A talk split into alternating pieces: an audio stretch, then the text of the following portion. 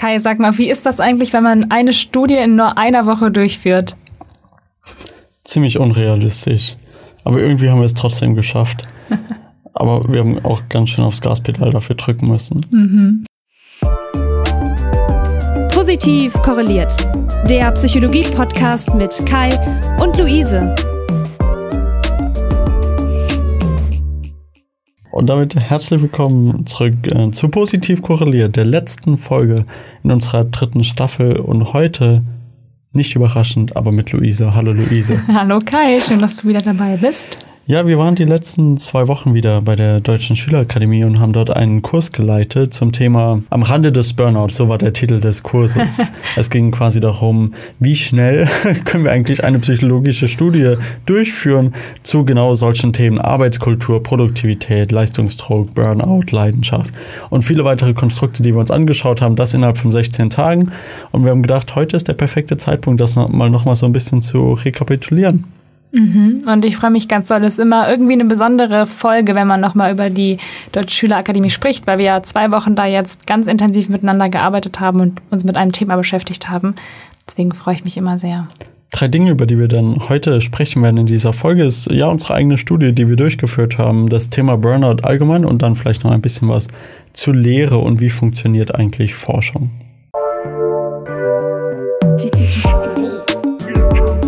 Theorie.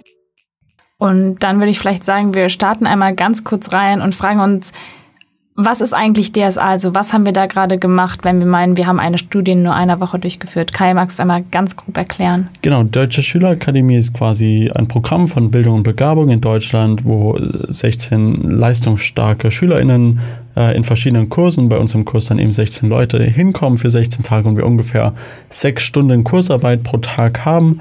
Und dann jeder Kurs ein anderes Thema hat und unser Thema hat sich eben damit beschäftigt, wie funktioniert Forschung und vor allem, wie sieht unsere heutige Arbeitskultur aus, wie wirkt sich das auf das Individuum quasi an in Bezug auf Burnout und viele unterschiedlichen Variablen. Das waren so diese 2 Hauptpunkte, mit denen wir uns beschäftigt haben und unser Kurs sah dann so aus, dass wir es eben versucht haben, eine Studie durchzuführen, zu entwickeln, zu erheben, auszuwerten, zu präsentieren und aufzuschreiben, quasi unseren Teilnehmenden quasi den gesamten Forschungsprozess einmal so mitzugeben von Anfang bis zum Ende. Das so ein bisschen als Kontext für unsere Studie. Wie sieht denn unsere Studie ungefähr aus? Willst du einmal so ganz kurz erklären, was so das Konzept war? Genau, also unsere Studie hieß ja dann auch so ein bisschen am Rande des Burnouts. Das heißt, wir haben uns mit verschiedenen Konstrukten beschäftigt und haben uns da am Theorie-Daten-Zirkel entlang gehangelt. Den haben wir auch irgendwann mal in einer der allerersten Folgen besprochen. Die findet ihr sonst bestimmt auch nochmal auf Instagram. Und haben sozusagen erstmal uns eingelesen und dann eben ganz konkret auch recht schnell schon eine Forschungsfrage oder mehrere Forschungsfragen entwickelt und Hypothesen aufgestellt. Da gehen wir vielleicht nachher nochmal drauf ein. Und zu diesen ganzen Fragen und Hypothesen haben wir uns dann einen Fragebogen konzipiert, der so ungefähr 5 Minuten zur Durchführung benötigt hat. Und den haben wir dann 2 Tage, also 48 Stunden, nicht mal ganz, online gehabt. Und wir haben versucht, möglichst viele Versuchspersonen zu sammeln. Und wir haben tatsächlich, und das ist jetzt eine Zahl, die für Forschung sonst sehr utopisch ist, insgesamt 617 Versuchspersonen gesammelt. Also wir hatten viel mehr Klicks, da konnten wir noch gut Leute, die vielleicht zu alt waren oder zu lang oder zu schnell gebraucht haben für den Fragebogen, exkludieren. Und dann haben wir nach 2 Tagen schon ein großes Sample gehabt von Menschen mit 15 bis 72 Jahren Alters und die waren insgesamt oder im Mittel waren sie 24 Jahre alt und haben dann schon eine Studie durchgeführt. Das ist die Studie, die wir haben und jetzt haben wir gedacht, nutzen wir doch mal den Rest der Folge so ein bisschen einfach über die Inhalte der Folge des Themas nochmal zu sprechen irgendwie. Wie sieht das jetzt eben mit Arbeitskultur aus und wo haben wir uns so ein bisschen hin verschoben, auch mit unserem thematischen Fokus. Mhm. Was interessiert überhaupt junge Leute und vielleicht welche Forschungsfragen werden in Zukunft relevant sein? Und natürlich haben wir mit diesem großen Thema Burnout gestartet. Ein Konstrukt, was wahrscheinlich ein sehr großes Buzzword ist und sehr wenige Leute eigentlich genau wissen, was Burnout ist. Wir haben uns hauptsächlich auf 3 Komponenten beschränkt von Christina Maslach. Die beinhalten einmal die emotionale Erschöpfung. Das ist wahrscheinlich so die typischste Komponente, die mit Burnout irgendwie in Zusammenhang gebracht wird, dass man eben morgens nicht mehr das Gefühl hat, dass man aus dem Bett aufstehen will. Dann die zweite Komponente ist eine zynische Komponente, Zynismus. dass man eben die Bedeutung in seiner Arbeit nicht mehr wirklich sieht, dass man irgendwie denkt, das ist doch eh alles nichts wert, so ein bisschen alles so ins Lächerliche zieht, auch keine gute Beziehung mehr zu den anderen KollegInnen hat und so weiter und so weiter. Und die dritte und auch besonders wichtige Komponente ist eben auch die reduzierte Leistungsfähigkeit und auch ein Verlust von Kontrolle und Selbstwirksamkeit. Das heißt, ganz viele Leute, die eben von dieser Komponente besonders stark betroffen sind, haben das Gefühl, sie können nicht mehr das positive Outcome ihrer Arbeit irgendwie kontrollieren, sondern es ist nichts mehr möglich und das hängt dann mit den anderen Komponenten zusammen. Das ist sehr anstrengend, sich das einzugestehen. Und vor allem wird man auch zynisch und sieht die Bedeutung in seiner Arbeit nicht mehr. Mhm. Das sind so die drei Komponenten, mit denen wir so ein bisschen begonnen haben. Und dann haben wir auch so ein bisschen über den klinischen Part gesprochen. Willst du da vielleicht noch 2, 3 Sätze zu sagen? Genau, Burnout ist nämlich ein ganz spannendes Konstrukt, weil es ganz oft, glaube ich, als Diagnose so in der Popularwissenschaft oder vielleicht auch im Alltag verwendet wird, im Sinne von, ich habe jetzt einen Burnout. Aber tatsächlich ist Burnout noch gar keine Diagnose nach dem Sinne, wie wir sozusagen gerade krankenkassenmäßig abrechnen, sondern im sogenannten ICD, also im ICD-11 gerade. Das ist ein Katalog, wo alle Diagnosen drinstehen, die man so vergeben kann. Da ist Burnout eigentlich nur eine Restkategorie. Und wenn Menschen an Burnout erkranken, wenn man das so sagen kann, dann haben sie ganz oft Symptome, die vor allem an die Depression herangehen, und daher wird oft dann auch die Depression eben diagnostiziert und man kann sozusagen diese Restdiagnose oder diesen Restaspekt des Syndroms Burnout noch mit einbeziehen. Und das ist eben ganz spannend, dass wir da über Symptome sprechen, die einer Erkrankung eigentlich sehr nahe kommen, eben der Depression, aber Burnout an sich ist eben noch keine Erkrankung. Genau. Und darauf aufbauend haben wir uns dann so verschiedene theoretische Modelle angeschaut, sei es das Stressmodell von Lazarus oder das Job-Demands-Resources-Modell oder die 2-Faktoren-Theorie von Herzberg. Alles Begriffe, über die wir mal mehr oder weniger in den vorherigen Podcast-Folgen uns auch schon mal unterhalten haben, aber haben quasi dann versucht, mit unseren Teilnehmenden im Kurs quasi so nun zumindest den Ansatz eines theoretischen Fundamentes zu schaffen, wie es halt in 2 oder 3 Tagen möglich ist, um darauf dann irgendwie Forschungsfragen zu entwickeln. Und was ich besonders spannend fand, waren quasi die Themen, die für die Teilnehmenden, die alle so zwischen 16 und 20 Jahre alt sind, die Themen, die für die besonders spannend und relevant sind. Was waren denn so Themen, die dir so in Erinnerung geblieben sind, über die wir besonders häufig diskutiert haben? Ich glaube, ein Ding war auf jeden Fall die Leidenschaft, weil wir Leidenschaft aufgeteilt haben als Konstrukt in harmonische und obsessive, also zwanghafte Leidenschaft. Und unter harmonischer Leidenschaft beschreibt man eigentlich das Gefühl, einer Sache sehr leidenschaftlich nachzugehen, aber dass vielleicht auch leidenschaftlich mehreren Dingen nachgegangen werden kann und dass diese Leidenschaft so ein bisschen harmonisch vielleicht mit dem weiteren Lebensverlauf im Einklang ist. Obsessive Leidenschaft hingegen ist die Leidenschaft, dass man sehr zwanghaft anfängt, vor allem einer Leidenschaft, also einem Hobby oder eben der Arbeit nachzugehen und da auch nicht mehr so richtig von wegzukommen. Und ich glaube, diese Unterscheidung des Konstrukts war für viele der SchülerInnen erstmal neu und auch ganz spannend, so zu überlegen, okay, ich wünsche mir immer Leidenschaften, aber bis wohin ist eine Leidenschaft eigentlich positiv?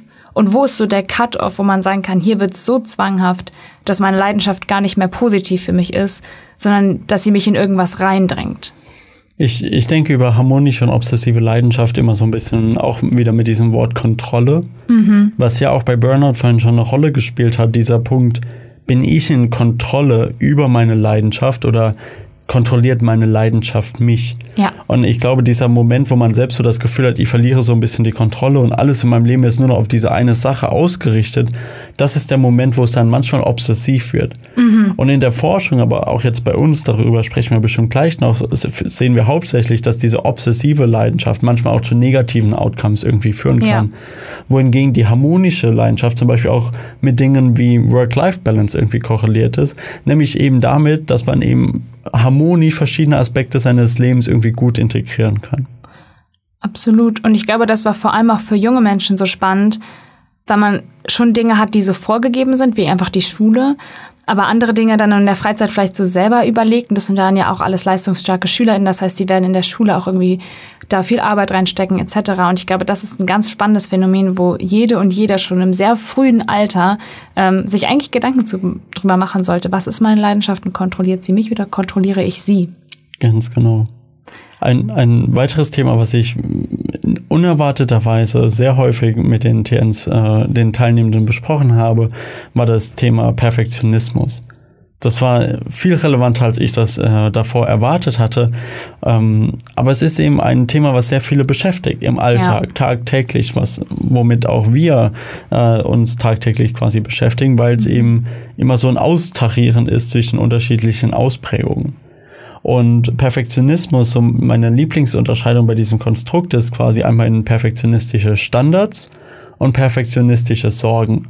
Mhm. Und das sind zwei unterschiedliche Dinge einfach voneinander.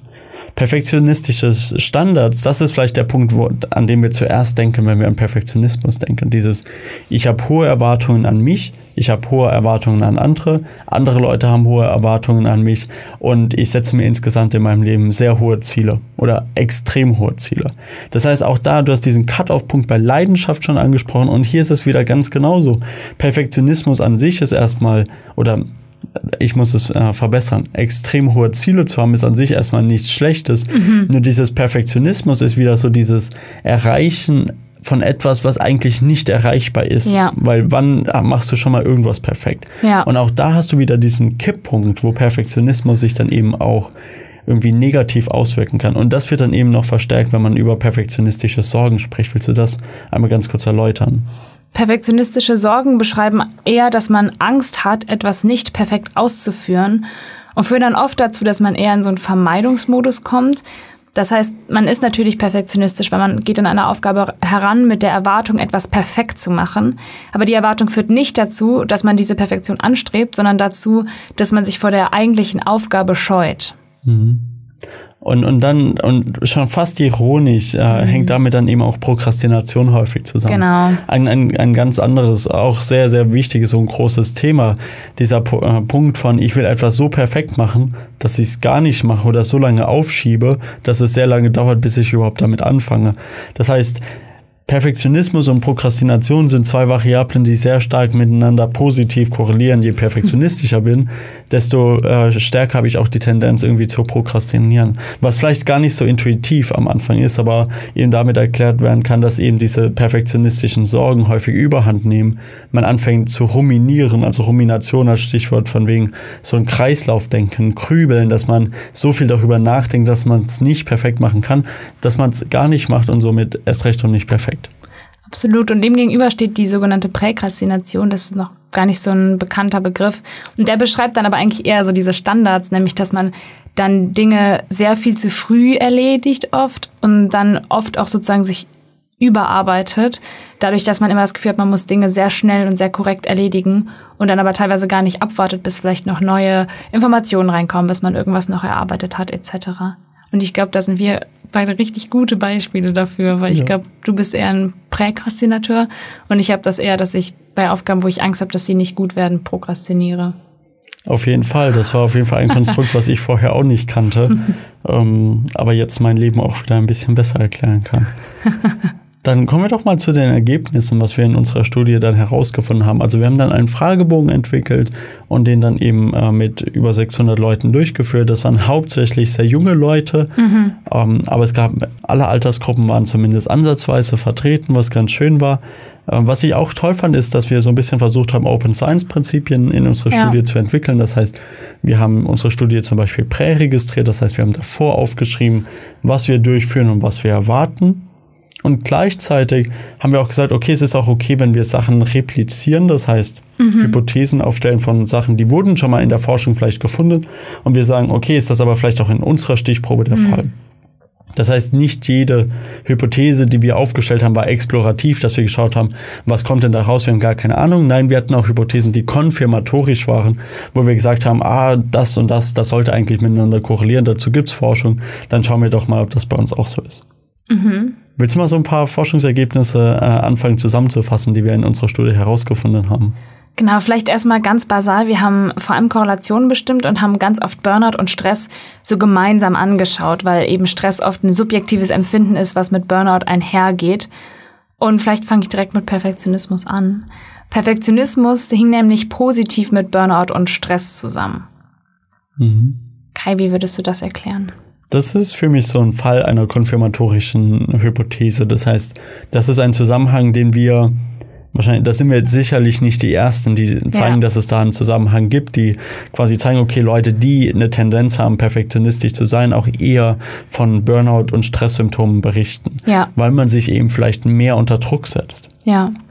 Leistungsdruck könnte zum Beispiel so eine Mediationsvariable sein, die diesen Zusammenhang irgendwie vermittelt. Ja. Das heißt, Leute, die vielleicht perfektionistischer sind, sich selbst mehr unter Leistungsdruck setzen und deswegen vielleicht angestrengter sind. Das wäre zum Beispiel nicht etwas, was wir in so einer korrelativen Studie zeigen können, aber etwas, was man zumindest theoretisch darüber spekulieren könnte. Absolut. Wir haben uns weiterhin verschiedene Methoden angeschaut, wie man mit Stress umgehen kann. Und wir haben zusammen mit den Teilnehmenden verschiedene Sachen entwickelt, wie man irgendwie Strategien, wie man mit Stress umgehen kann. Da war dabei in die Natur gehen, tief ein- und ausatmen, Sport machen, sich ausruhen, irgendwelche Suchtmittel zu konsumieren, ja, sich kreativ auszuleben und vieles weitere. Und tatsächlich war es so, dass Sporttreiben sehr positiv war, Suchtmittel war mit Abstand der schlechteste Umgang mit Stress. Sich ausruhen hatte gar keine wirkliche irgendwie prädiktive Wirkung. Mhm. Das heißt, nur sich auszuruhen war weder positiv noch negativ. Was aber erstaunlicherweise tatsächlich sehr positiv mit Burnout und Stress zusammenhing, war dieser Punkt mit einfach mal tief ein- und ausatmen und vielleicht in die Natur gehen. Also quasi so diese achtsamkeitsmeditative Yoga-Komponente, das man häufig hört, haben wir jetzt in unserer Studie auch wieder Evidenz gefunden, dass es auf jeden Fall Leute anscheinend davor schützt, irgendwie hohe Burnout- und Stresssymptome zu berichten. Voll, und ich glaube, ich kann das nur über mich sagen, oft, wenn ich gestresst bin, denke ich, ich gehe mal eine Runde laufen, aber dann habe ich ja trotzdem was gemacht und ganz oft ist, glaube ich, so Stress auch, wir haben es ganz oft als so eine subjektive Bewertung beschrieben.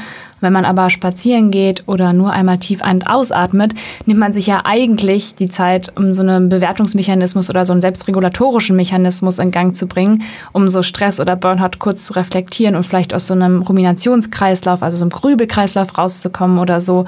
Und ich glaube, dann ist es vielleicht nochmal ein bisschen intuitiver, dass das gerade so hoch gescored hat. Leidenschaft hattest du vorhin schon angesprochen, damit zwischen harmonisch und obsessiv oder zwanghaft unterschieden. Und beide hingen aber negativ mit Leistungsdruck zusammen. Das hatte ich so vorher vielleicht nicht ganz so erwartet, aber tatsächlich war es so, dass Leute, egal wie leidenschaftlich sie für irgendwas waren, beide weniger Leistungsdruck verspürt haben. Meine Intuition vor der Studie war, dass man sagt, vielleicht Leute, die eine sehr obsessive Leidenschaft haben, dass die mehr Leistungsdruck verspüren, aber das war zumindest bei uns jetzt in der Studie nicht der Fall. Mhm. Was ja so ein bisschen sagt, okay, wenn man irgendwie Leidenschaft empfindet, dann bringt es uns erstmal was, weil wir vielleicht ein bisschen weniger Leistungsdruck von außen verspüren. Es kann auf jeden Fall so ein protektiver Faktor sein, dass man sagt, okay, ich mache doch was, was mir Spaß macht, was ich liebe, was mir wichtig ist. Und deswegen verspüre ich nicht so viel Druck. Und das ergibt sehr viel Sinn, dass man das in so einer korrelativen Studie findet. Ich würde, glaube ich, trotzdem sagen, dass es, wenn man so sehr starke Momente der Leidenschaft hat, was man jetzt mit so einer Studie nicht finden kann, aber zum Beispiel so tagtäglich, wenn ich jetzt sehr viel Leidenschaft verspüre, dann glaube ich, ist es trotzdem so, dass Leute sich manchmal auch mehr unter Druck setzen. Einfach, weil sie eben was machen, was ihnen wichtig ist. Genau, das heißt, das, denke ich, ist etwas, was zukünftige Forschung noch mehr ausdifferenzieren könnte. Absolut. Und eine weitere spannende Hypothese, die wir uns angeschaut haben, war, wie so ein bisschen das Alter und Burnout zusammenhängt, beziehungsweise auch Alter und Leidenschaft. Und das fand ich sehr spannend, weil unsere Teilnehmenden, die ja alle sehr jung waren und leistungsmotiviert, haben natürlich gesagt, nee, also in unserer Generation, also so Gen Z, würden sie eher sagen, dass das Burnout relativ gering ist, aber dafür die Leidenschaft noch sehr hoch. Wir hatten Diskurse, wie ist eigentlich die Leidenschaft, wenn man älter als 30 Jahre wird? Und das war schon sehr präsent bei uns, als wir uns die Theorie angeschaut haben. Was dann bei uns in der Studie aber gezeigt wurde, war, dass Burnout eben am stärksten bei der jüngeren Generation aufgetreten ist und dann immer weiter abgenommen hat, wohingegen die Leidenschaft bei den Jüngeren noch gar nicht so hoch war und dafür bei älteren Menschen eher berichtet wurde. Und das hat zu vielen Diskussionen geführt. Ja. Diese Frage, ist Gen Z, ist das Generation Burnout oder nicht? Und wir haben es nicht geschafft, darauf eine eindeutige Antwort zu finden, sondern irgendwie so ja und nein. Das Gefühl, was viele Teilnehmende geäußert haben, ist, dass gerade in dieser jungen Generation dieser Wille, irgendwas zu machen mit Leidenschaft sehr hoch ist, aber gleichzeitig irgendwie diesen Druck, den viele verspüren, auch sehr hoch ist. und viele es noch nicht so wirklich schaffen, das so miteinander zu kombinieren oder so klar zu artikulieren, dieses ich will was erreichen, ich will viel arbeiten, aber ich will vielleicht auch gar nicht so viel arbeiten und ich will auch eine Work-Life-Balance haben und eigentlich Arbeit ist auch nicht alles. Das heißt, gleichzeitig habe ich eigentlich beide Tendenzen gesehen, diesen Drive, viel zu machen und viel zu erreichen und gleichzeitig den Drive, nicht so viel zu machen und so viel zu erreichen. Und deswegen fand ich fast eine interessante Diskussionsfrage. Was würdest du denn sagen? Du bist ja auch Gen Z, wie wir herausgefunden haben.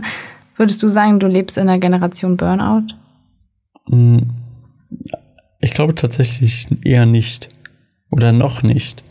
So die Altersgruppe 20 bis 30 oder 18 bis 30, wie es aktuell der Fall ist, ist für mich persönlich nicht die Gruppe, die so besonders prädestiniert für einen Burnout ist. Mhm. Sicherlich für diese Komponente emotionale Erschöpfung. Und da haben wir auch sehr viel im Kurs differenziert, wann bin ich einfach nur erschöpft versus wann habe ich wirklich einen Burnout. Mhm. Und ich glaube, das ist ein extremst wichtiger Unterschied. Und ich glaube, viele Leute arbeiten eben noch sehr hart und sehr viel und wollen was erreichen, quasi, wenn sie noch sehr jung sind. Und das unterstütze ich auch voll, weil ich finde es toll, wenn man was macht, wofür man leidenschaftlich ist. Mhm. Aber ich glaube, es ist noch nicht so diese Zeit, wo man so besonders betroffen von Burnout ist.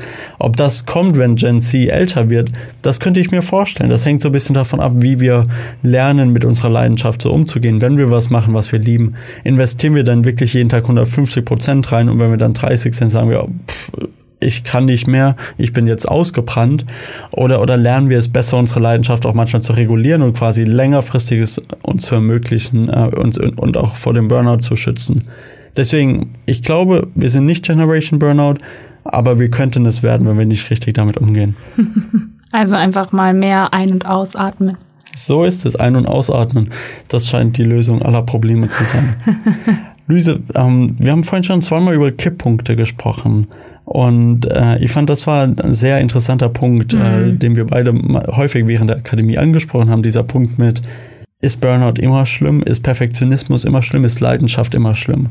Und überall hatte ich das Gefühl, wir haben irgendwie sowas gesagt wie, warte, Burnout manchmal ist vielleicht okay, Perfektionismus manchmal ist eigentlich auch okay, Leidenschaft zu haben ist auch voll okay. Im Gegenteil, manchmal ist es sogar sehr erstrebenswert.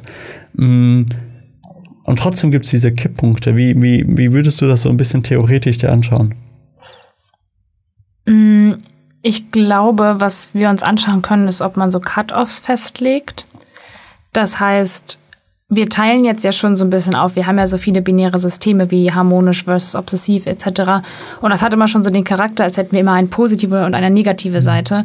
Aber ich glaube, eigentlich ist es wie so eine Dimension oder vielleicht zwei Dimensionen, wo man vielleicht eher theoretisch Cut-Offs sich überlegen könnte. Also ganz basal ab einem Wert von oder ab einem Score von XY führt es dazu, dass man eher sich negativ verhält oder dass man eher negative Emotionen oder Konsequenzen davon trägt. Und ich glaube, dass es bis jetzt in der Forschung noch nicht so viele Cut-Offs gibt, weil es natürlich auch immer schwierig ist, damit Kritik umzugehen, wenn man sich mal irgendwie auf was festgelegt hat. 100%. Und das ist, glaube ich, einer der größten Kritikpunkte, den ich an diesen Dimensionen habe. Ich liebe selbst die Unterscheidung zwischen perfektionistischen Standards und perfektionistischen Sorgen. Ich finde das sehr intuitiv, ergibt viel Sinn und ist auch sicherlich so der Fall. Ja. Gleichzeitig sind diese zwei Dimensionen aber auch sehr stark miteinander korreliert.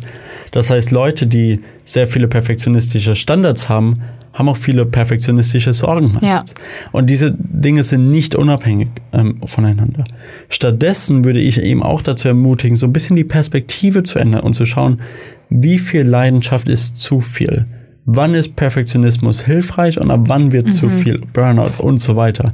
Und ich glaube, ein Punkt, der über diese Konzepte alle hinweggeht, ist, dass ich häufig denke, so alles moderat in Maßen ist eigentlich sehr hilfreich. Ja.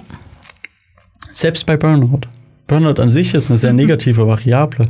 Aber wenn man ein Leben führt ohne jegliche Erschöpfung, ohne jeglichen Zynismus und so weiter, das ist vielleicht auch kein erstrebenswertes Leben. Weiß ich nicht. Ist eine Diskussionsfrage mehr.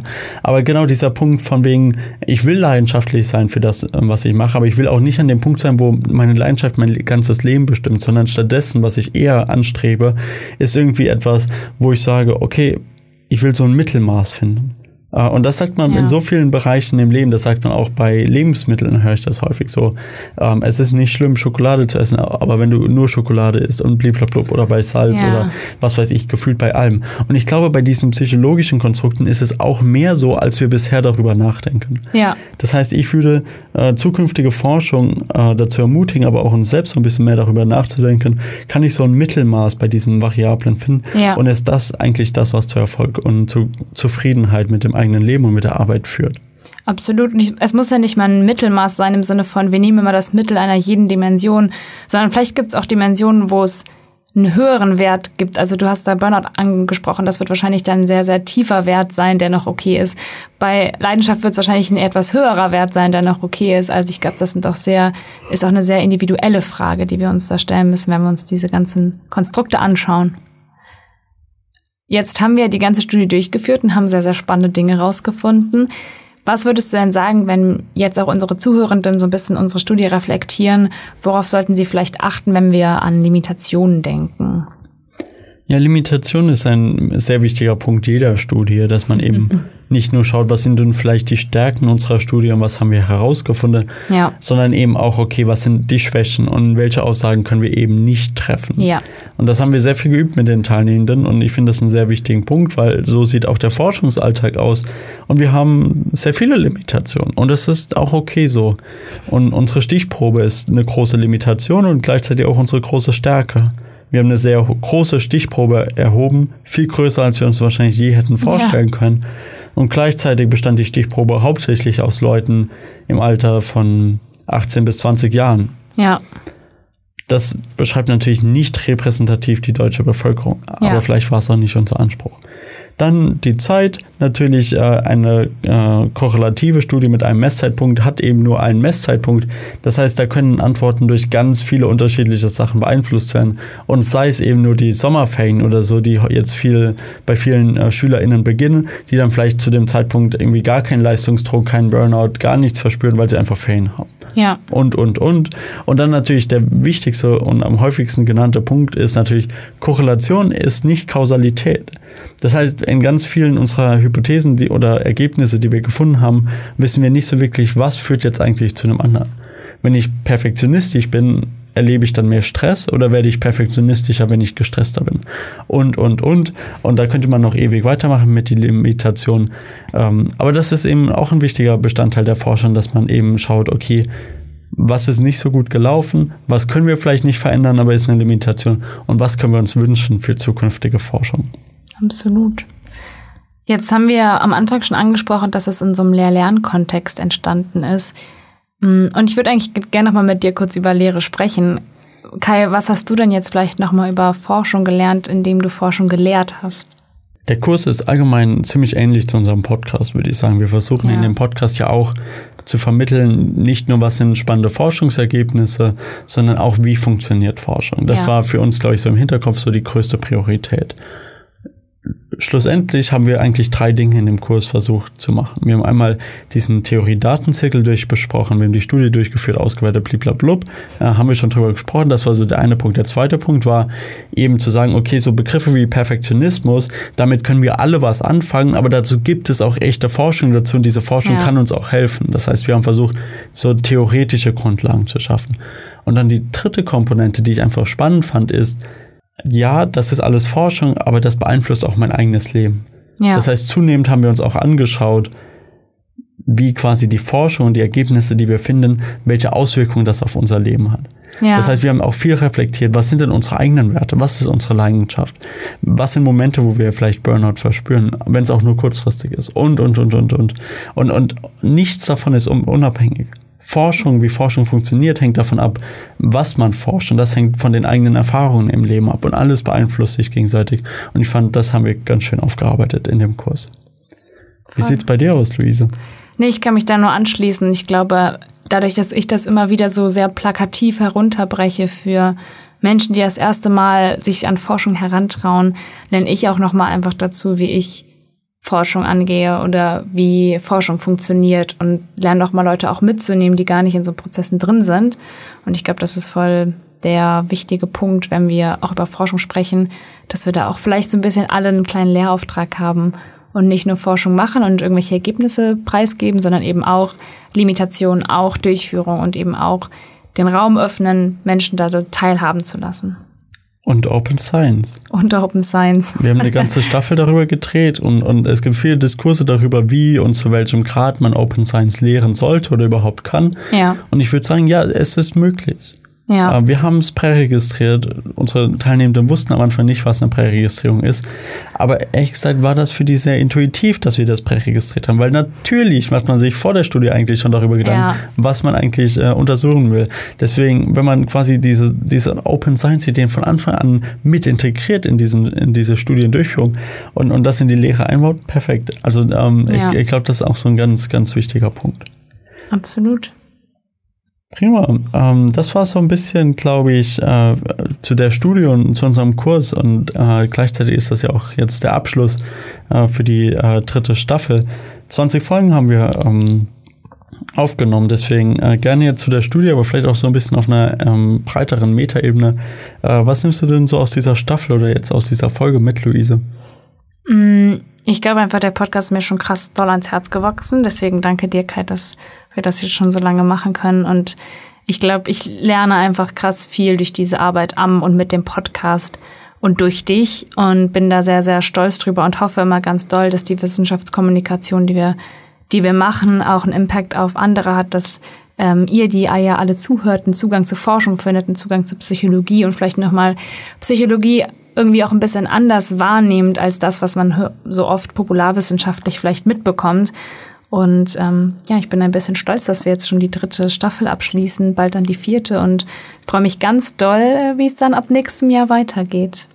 Kai, was nimmst du denn so mit raus? Oh, erstmal vielen Dank, das kann ich nur so zurückgeben. Was ich, glaube ich, aus dem Kurs aber ins breiter gesehen auch für die Staffel mitnehme, ist, dass wir noch einen Schritt weitergehen können. Wir können quasi... Wir haben sehr viel inhaltlich gesprochen, wir haben Forschung selbst durchgeführt und dann haben wir irgendwann, waren wir an einem Zeitpunkt, wo wir so Workshops entwickelt haben, wo es quasi darum ging, wie können wir unsere neu gewonnenen Erkenntnisse jetzt irgendwie in so einem Workshop integrieren und das dann auch an Leute verkaufen? Welche Methoden können wir da machen, irgendwie, um dann gegen Stress oder sowas zu wirken? Ja. Und das ist eine Komponente, die ist sehr schwierig, weil wie kannst du wirkliche wissenschaftliche Erkenntnisse dann wirklich so verpacken und dann auch verkaufen als Produkt, sodass es Leuten wirklich hilft. Ja. Und ich glaube, das ist so ein bisschen das, was ich mir dann vielleicht auch für den Podcast noch wünsche, vielleicht für zukünftige Staffeln. Wir sprechen sehr viel darüber, wie funktioniert Forschung, was macht Forschung, was sind so die aktuellen theoretischen Stände und dass wir uns dann noch ein bisschen mehr challengen in der zukünftigen Forschung und dann sagen, okay, und was bedeutet das jetzt konkret für unser Leben? Wie können wir das mitnehmen und in unser Leben dann selbst einbauen? Das vielleicht so ein bisschen dann auch als Teaser für unsere 5. Staffel. Und ansonsten bleibt mir auch nichts zu sagen, außer danke, dass du dabei warst, Luise. Danke, dass du dabei bist und bleibst, Kai. So ist es. Und vielen Dank an euch, dass ihr die gesamte 3. Staffel dabei wart und uns zugehört habt beim Quatschen über psychologische Forschung. Gebt uns doch gerne Bewertungen auf Spotify oder Apple Podcast oder wo auch immer ihr uns zuhört. Und empfehlt uns doch gerne weiter an Leute, die sich vielleicht auch für solche Themen, Psychologie, Forschung, Wissenschaft und solche Dinge interessieren wollen. Folgt uns doch auch gerne auf Instagram, positiv korreliert, alles klein zusammengeschrieben, wo wir noch mehr Informationen über psychologische Forschung versuchen zu verbreiten. Und ansonsten genießt die Zeit ohne uns und wartet auf uns dann wieder Januar 2024, wo es weitergeht mit der 5. Staffel. Bis dahin bleibt positiv korreliert. Macht's gut. Ciao, ciao.